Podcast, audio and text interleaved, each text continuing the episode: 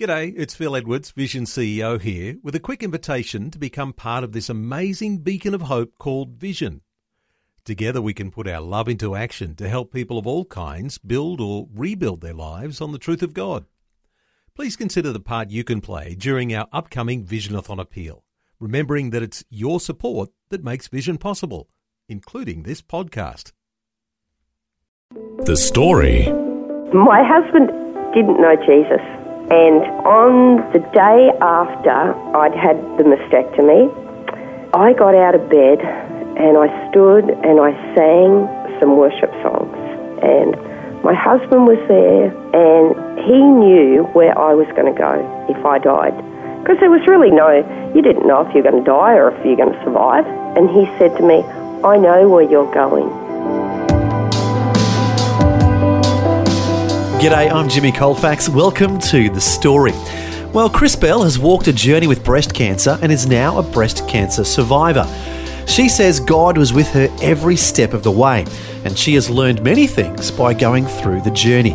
Also, she says her non Christian husband observed her strong faith in God throughout the experience and has now become a believer in Jesus himself. We'll hear Chris tell her story today as she has a chat with Shelley Scowen. Tell us about the day that you were diagnosed. Why did you go to the doctor that particular day? What were the warning signs? Well, the warning sign for me was I'd got out of the shower and I found that my nipple was inverted and there was some puckering on the side of my breast. And that wasn't there the day before. Right. That was pretty bizarre. And I knew exactly what it was. I'd seen when I was a teenager um, a campaign that was run by the Cancer Council. And on these particular ads, they had um, the, these seven signs, I think it was seven signs, of um, cancer. And one was an inverted nipple. And then that, there was another campaign that showed a famous painting, I think it was by Rembrandt. And they said, you know, if only they had have known in those days, this was a sign of breast cancer and it had this puckering of the breast. So Wow. I immediately knew that I had breast cancer. Wow, that would have been a shock to you because it was already in your family. Your own mum right. had passed away from breast cancer. That's right. Out on my table that night, I had a referral for a mammogram and ultrasound, and uh, I was very regular at going for them because my mum had died six months before her primary site was breast cancer, and her sister also had breast cancer. Wow. And um, anyway, so I went the very next day. Uh, I rang up and told them. They said come in straight away. So I went and I had the the mammogram and the ultrasound, and they wanted to contact my doctor, but he was away on a seminar, so they couldn't contact him. And they said, please let us contact our doctor. And I said, no, you know, I just want to see my own guy. Mm. And they were like, are you sure? Like, in cases like this, we, we like to just refer you straight away. Yeah. And I said, no, I want to see my own doctor. So then the weekend passed, and then on the Monday morning, I rang my doctor and said, look, this is what's happened. And I read out the report to him, and he said, I am so sorry, Chris. And I thought, oh my goodness, you know, this is pretty serious. And um, anyway, I went in and saw him that day. He sent me to a specialist the, the very next morning. I got in before the guy had even opened his rooms, which is just such a blessing. Yeah. And he did a biopsy and said, look, I think you've got a tumour about five by eight centimetres, which is a pretty substantial tumour. And he said, What I'd like to do is put you in tomorrow morning and operate immediately. Wow. What a shock. Yeah, it was. It was, you walk around like a stunned mullet. Yeah. So you had obviously had this cancer for some time, but it was just literally all of a sudden. It was, you know, one day your breasts were fine. Next day you went, oh, that's not right. I need to get to a doctor. Yeah. So yeah. how long would it have taken, do they know, approximately, for that tumour no, to grow not to that really. size? Um, it was a strange kind of a tumour in that it was right against my chest wall, so it wasn't it wasn't palpable. You couldn't feel it if you did Right. a test, and yeah, it hadn't come up on the previous um, scans, but it, they said it was an invasive uh, lobular carcinoma, and it had actually gone into the lymph glands. It had only affected one, fortunately, under there, located like underneath your arm, you know, in your armpit. Right. And um, so that they needed to be removed as well. And so the next morning I went into hospital. But be, I'd like to just get, go back a few steps Yeah. because like every person's journey is different in life and every person's journey in breast cancer or a cancer is different too. And like it affects you physically and emotionally and you, you, in your mind can take control of your mind and that's where a lot of people tend to suffer. Mm. And it also affects you spiritually. And for me it was an extremely powerful spiritual experience It really was. And God just had the right people in the right places at the right times. Starting from Yeah. when you were in the waiting room, just finding out about chemo. Tell us the story. Well, I was working in a mission shop with Dean Lee during the time, and I was doing some fantastic work, like feeding the, the needy and clothing homeless, and involved in a number of great projects. But every morning, I would spend some time reading my Bible and worshipping before I opened up the shop. And one morning, I was reading Psalm 91. And during the previous couple of weeks, a number of people had either prayed those words over me or encouraged me to read it. And then on that morning, as I was reading it out loud, I came to the verses, like uh, I think it was around about 14 or something, and it said, Because he loves me, says the Lord, I will rescue him. I will protect him, and so on. And this voice, as clear as a bell, said, Don't read it like that, read it like this, because she loves me. So I read it out loud, because she loves me, says the Lord, I will rescue her. I will protect her, for she acknowledges my name. She will call on me and I will answer her. I will be with her in trouble. I will deliver her and honor her, and with long life I will satisfy her and show her my salvation. Now, you know, when you read some scriptures, sometimes that it's just for you. You don't know what it means. Yeah. You have absolutely no idea, but you know that it's important. Yeah. And that's how I felt. And I knew that God was speaking to me. And I think that's the me. thing. It like it, it was definitely for you, Yeah. because the sad fact of the sad reality of all of this is that not everyone is saved from breast cancer. You know, No. not everyone who loves God is going to be saved in that way, and that's, That's just right. God being God. Um, It was a great outcome for you. For other people, it's not that same great outcome, is it? But No. but you were given that promise right Yeah. from the beginning, and it Yeah. came from God. As you say, it really felt like that was God's word to you. Yep. You know, and like it hasn't been easy and it wasn't easy, but God doesn't promise that it that you won't have any problems or that you won't face death or that you won't go through hideous things.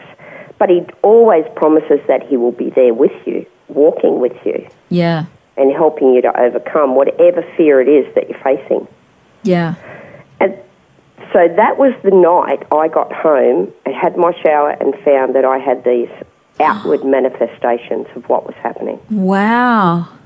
it was crazy. Anyway, I'm about to go into hospital. The day before, I wake up, and as I'm waking up, I have this voice saying, read 2 Corinthians chapter 1. So I go and I get my Bible, and I'm reading through, and it's, you know, about the God of all comfort. He comforts those, blah, blah, blah. And then I get to verse 9, and it was for me. It says, Indeed, we felt we had received the sentence of death, and everybody who has a cancer diagnosis thinks that they have a death sentence. So it says, On him we have set our hope that he will continue to deliver us as you help us by your prayers, and then many will give thanks on our behalf for the gracious favour granted us in answer to the prayers of many. And then Wow. he spoke to me when I was in the hospital.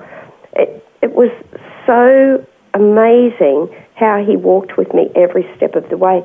My girlfriend, who I had introduced to Jesus 20 odd years before, came to me and said, I have this word for you from Isaiah. And it was um, Isaiah 41 9 to 10. You are my servant, I have chosen you and have not rejected you. So do not fear, for I am with you. Do not be dismayed, for I am your God. I will strengthen you and help you. I will uphold you with my righteous right hand.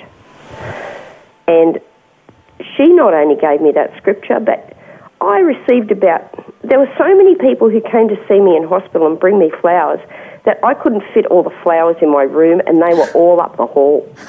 it was craziness. And I Wow. got 15 cards, get well cards, with exactly that same verse in it. Wow. I think he was trying to tell me something. Yeah. wow. And so through all those difficult times, he was there. Absolutely. Yeah. Yeah. Tell us about the lady that was in that waiting room when you were just going to um, find out a bit more about chemo. Yeah, I they t- they take you down to go to the chemo awareness to find out about chemo, and I was really scared. I didn't want to go, and it was the day when Peter had gone back to work. He'd he'd already taken a lot of time off work, and uh, and I was in for probably uh, a little over a week um, at that stage, and I thought, well, I can't ring him up to come with me and hold my hand. and Yeah. so my daughter rang just out of the blue and said, "Oh, Mum, I'm not doing anything today. Would you like me to come up with, you know, and see you?" And I said, "That would be great. I need to go to the chemo awareness. Would you come with me?" Yeah. And she said, "Yeah, I'll come straight away." So we went down, and you have to be taken in a wheelchair. And I was sitting there, and this woman came in, and she said to me, "You know, I just wanted to let you know, I was where you were a year ago." And that just spoke volumes to me because my mum had died. She'd had breast cancer five years and she died. My, my auntie, her sister, had breast cancer and she had been diagnosed about three years before, and now the latest diagnosis at that stage was rampant cancer. So Wow. I was looking at five years, and like to me, I was thinking I'll be dead in five years. Yeah. You And had every reason to think so. Yeah. Yeah, here's this woman come and says, you know, I was where you were a year ago, and look how well I'm doing. And then over that next few days, few weeks, I kept hearing stories of women who'd not only survived five years, but 20 years. And then I heard about this old nun who was 80 years old, and she was still alive. She'd had breast cancer when she was 20. Wow. Yeah. Can I ask how old you were at that at this time? Yeah, I was 44. Right. So Yeah. right getting into the danger zone, isn't it, for breast cancer? Yeah. Uh, Over 40 is it? Yeah. Yeah. Yeah. Yeah. Really over 50, they say. Um, you're considered to be a young person if you're under 45 or something Yeah. and But- get breast cancer. But um, But you're not immune. Like there No. are, you know, 20 year olds that get exactly. it. Yeah. Yeah. Yeah. Yep. So, wow, God just holding your hand throughout Holding the whole time. my hand. Yep. And you know, while I was in hospital, he impressed some other words on me. And um, they were decisions come from the will, but courage comes from the heart. And over the next couple of years, those words spoke to me on like heaps of occasions. And I found out that the root of that word, courage, is cœur, which is the French word for heart. Ah, And I believe that God was saying to me that we can try to do things and face things out of decisions or out of sheer will. Um, but when we face these challenges with our heart, the part of us that's made in His image is how we become an overcomer in that situation and not just a survivor. I didn't want to just be a survivor. yeah. And I know that that's a lot of the, the cancer um, slogans are, you know, about cancer survivors. But I didn't want to be that because a survivor still keeps you back there in that mm. mindset. I wanted to be an overcomer.